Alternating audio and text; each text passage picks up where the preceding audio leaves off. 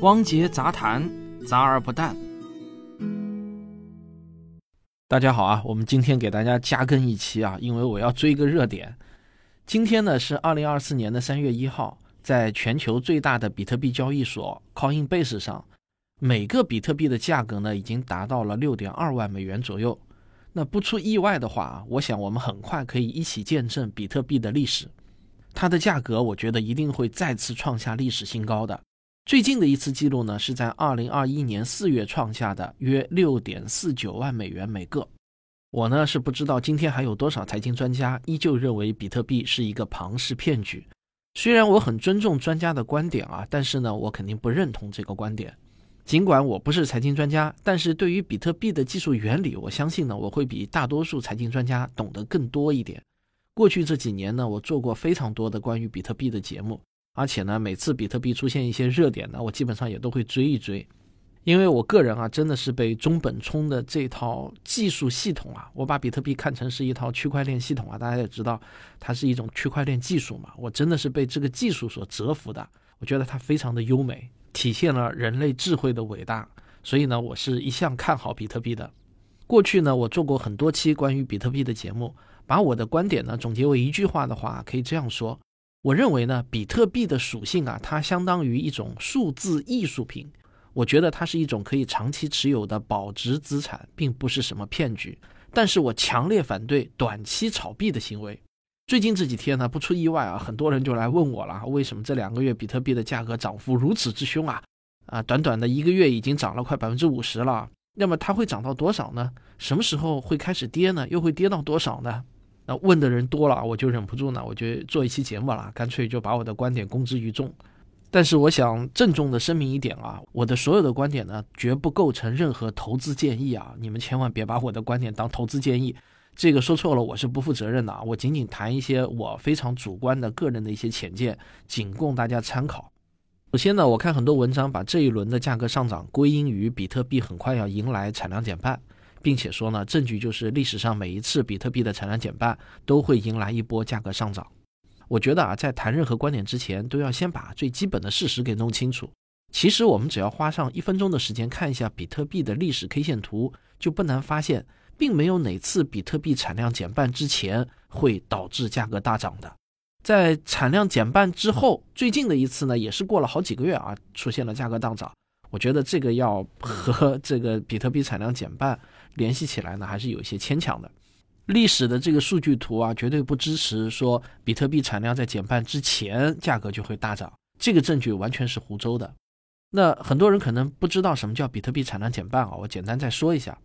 比特币的技术原理就决定了，不管有多少矿机在挖比特币，系统呢都是每大约十分钟会产生一个区块，然后伴随一定数量的比特币。二零零九年系统刚诞生的时候呢，是每个区块会伴随产生五十个比特币，然后每生成二十一万个区块之后，比特币的产生数量呢就会减半，大约就是每四年会减半一次。二零一二年十一月二十八号是第一次减半，每个区块呢就变成了生成二十五个比特币。二零一六年的七月九号是第二次变成了十二点五个，二零二零年的五月十一号是第三次变成了六点二五个。那预计呢，到今年的四月二十三号前后呢，就会迎来第四次减半，会变成三点一二五个。比特币会在二零二四年的四月份左右迎来产量减半，这是一件早在十多年前就可以预见到的事情。假如这件事情对市场有什么影响的话，那这种影响呢，也是在一个很长的时间段中慢慢释放出来的，不会集中在这一两个月啊。大家好像突然反应过来，比特币产量要减半了，那我赶紧买入吧。我认为这是不会的，比特币减半对价格有没有影响？我觉得是有的，但绝对不是那种突然的短期式的影响，而是一种长期式的影响。那还有很多文章也提到，这轮比特币大涨的主要原因是今年的一月十一号，美国证监会批准了比特币 ETF 上市交易。我个人呢是赞同这个观点的。可能很多人不知道什么是比特币 ETF 啊，我简单解释一下。我不想用一堆的金融术语给你解释什么是 ETF。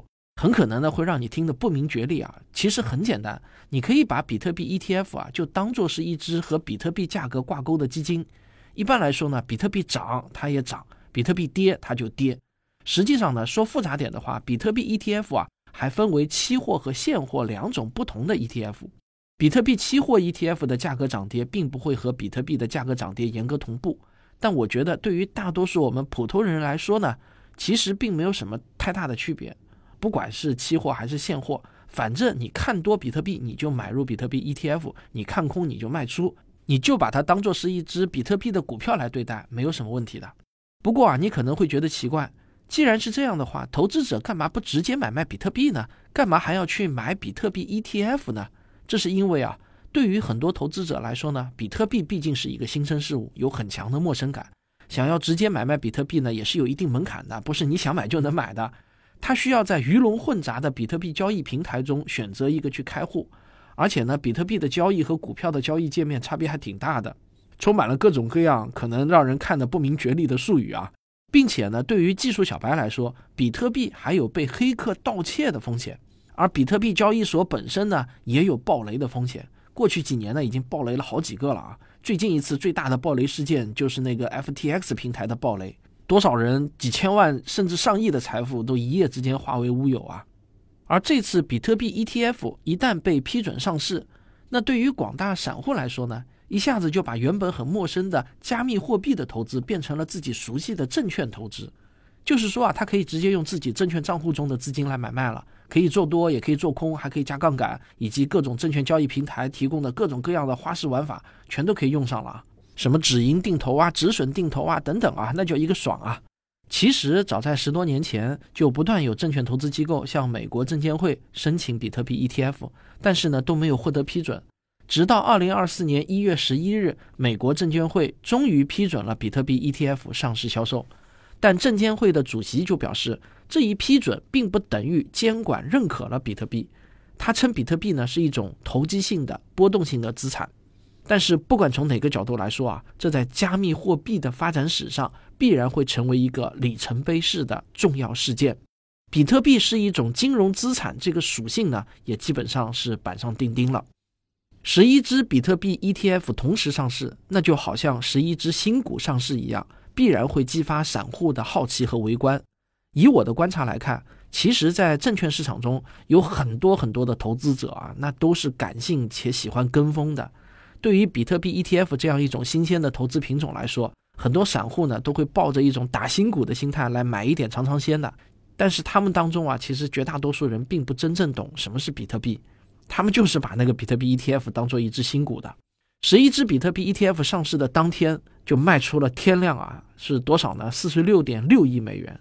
那按照当时每个比特币大约四点六万美元来算的话，这就相当于啊，投资者一天之中就买了十万个比特币。大家还记得吗？现在比特币的产量是平均每十分钟六点二五个。换句话说呢，全世界的矿机要挖一百一十二天才够这一天市场上对比特币的需求量。在这之后的时间中，投资者对比特币 ETF 的热情都在持续的高涨，直到今天，二月二十八日又创下了一天成交量七十六点九亿美元的天量，这相当于是五百五十三亿人民币。什么概念呢？上证 A 股目前一天的成交量呢，大约是在四千亿人民币左右。也就是说，在美国市场上，光是买卖比特币 ETF 的资金，就相当于整个上海证券交易所七分之一的成交量。反正啊，我觉得这个成交量啊，已经有点大到不理智了。大家还千万不要忘了，比特币 ETF 啊，相当于就是一支专门替投资者买卖比特币的基金。投资者买入多少比特币 ETF？那这支基金就必须要真的去比特币交易所中买入等值的比特币，而比特币是不会通货膨胀的，它的新增数量是恒定的，本质上是稀缺的。这样一来啊，大量的比特币 ETF 的买单必然会导致比特币价格的上涨，比特币价格的上涨呢，又反过来会让比特币 ETF 的价格不断的上涨，这是一种互相促进的正反馈机制。在这个过程中，那些当做是打新股尝鲜的投资者啊，很快就会尝到一些甜头。那证券市场不就是这样吗？追涨杀跌啊，牛市一旦形成，这个惯性是非常大的。那在我看来啊，这一轮的疯涨呢，就很像是吹肥皂泡，那股持续进入的气流，就是比特币 ETF 和比特币价格的相互影响所产生的正反馈机制。这个肥皂泡一旦吹起来，这个惯性我觉得会非常强大。我真的不知道它能够吹到多大，很可能会大到超出所有人的想象。在我的人生中呢，见识过两次这样的情形啊。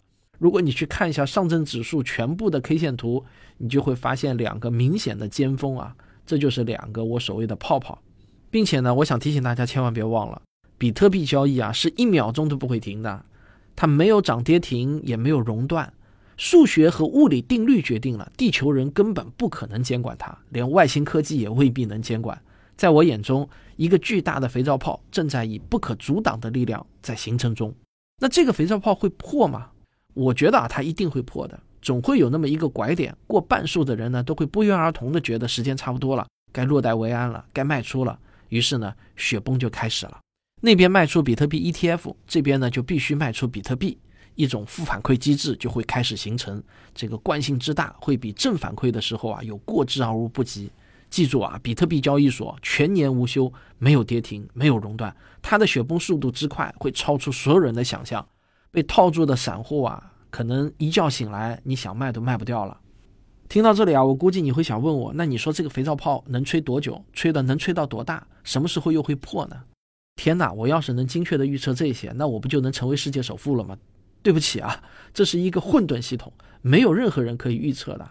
我只能预测一个总的图景，但不可能预测细节的。我觉得啊，凡是有任何文章说他们会预测一个比较准确的数字的。那这些数字啊，你就当是扔骰子扔出来的数字，不管出来什么数字，概率其实都差不多的，谁也不比谁厉害一点。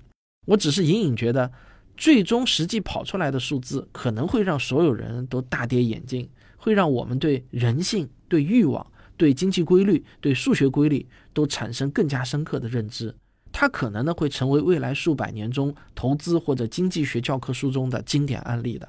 最后呢，我想说一点我个人的一些诚恳的建议，就是啊，第一，如果你有下决心持有五年以上，比特币呢是可以作为您的资产配置之一的，任何时候买入呢都可以，不用追涨杀跌。第二呢，任何时候都不要抱着赌博的心态去压住短期波动，不管你想做空还是做多，我觉得你都不要。第三呢，就是散户绝对不要加杠杆炒币，我觉得你肯定会爆仓的。